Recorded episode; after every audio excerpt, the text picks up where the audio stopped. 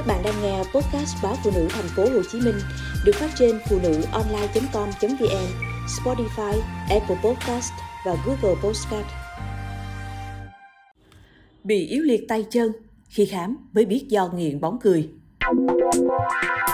Vừa qua, Bệnh viện Y học cổ truyền thành phố Hồ Chí Minh ghi nhận khá nhiều trường hợp bệnh nhân được gia đình đưa tới điều trị với triệu chứng yếu liệt tay chân và mất ngủ.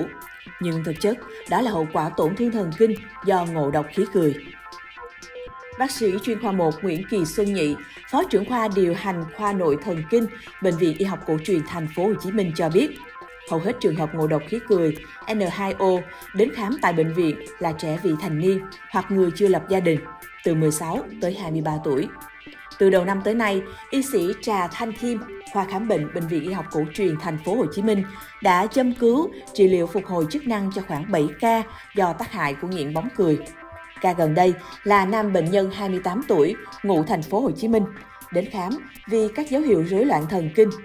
Lúc được các bác sĩ khám, anh này trả lời không nhất quán, đầu óc mơ màng. Trong khi đó, gia đình bệnh nhân đã chia sẻ, anh nghiện bóng cười vài năm nay. Ban đầu được bạn bè rủ rê đi chơi, mời dùng, rồi thành nghiện.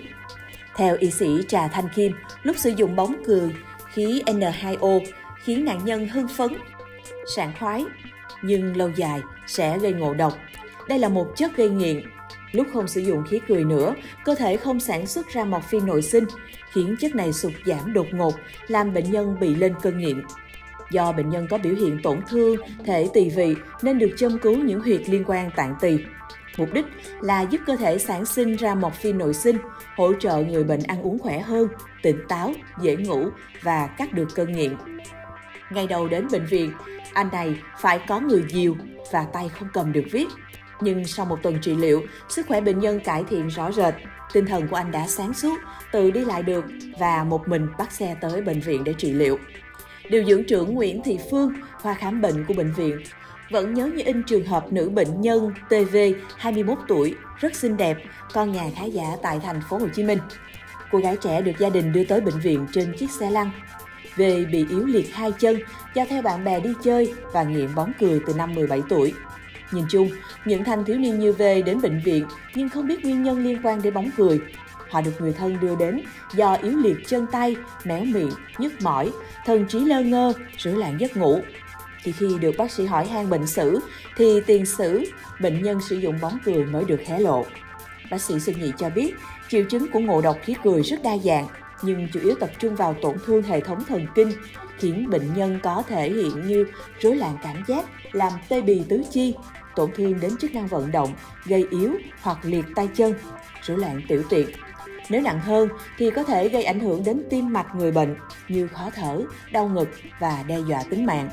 Tùy vào sự đáp ứng của mỗi bệnh nhân, bác sĩ sẽ có lời khuyên và lựa chọn phương án điều trị phù hợp nhất. Những trường hợp nặng cần nhập viện để tối ưu phương pháp điều trị cũng như theo dõi phòng ngừa biến chứng. Y sĩ Trà Thanh Kim chia sẻ, trung bình một liệu trình châm cứu cắt cơn cho người bệnh bị yếu liệt do sử dụng bóng cười sẽ từ 7 đến 10 ngày. Áp dụng với các ca nhẹ, thời gian sử dụng bóng cười dưới một năm.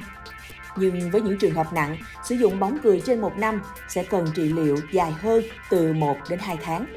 Từng có ca nặng phải châm cứu từ 2 đến 3 lần mỗi ngày. Ở người vị thành niên, nhận thức chưa đầy đủ về hành vi cũng như tác hại của khí cười, phụ huynh cần quan tâm sâu sát hơn. Nếu thấy con em mình có biểu hiện bất thường về đi lại, sinh hoạt hay đột ngột vắng mặt không rõ lý do gì, thì gia đình cần lưu ý và theo dõi nhằm phát hiện sớm.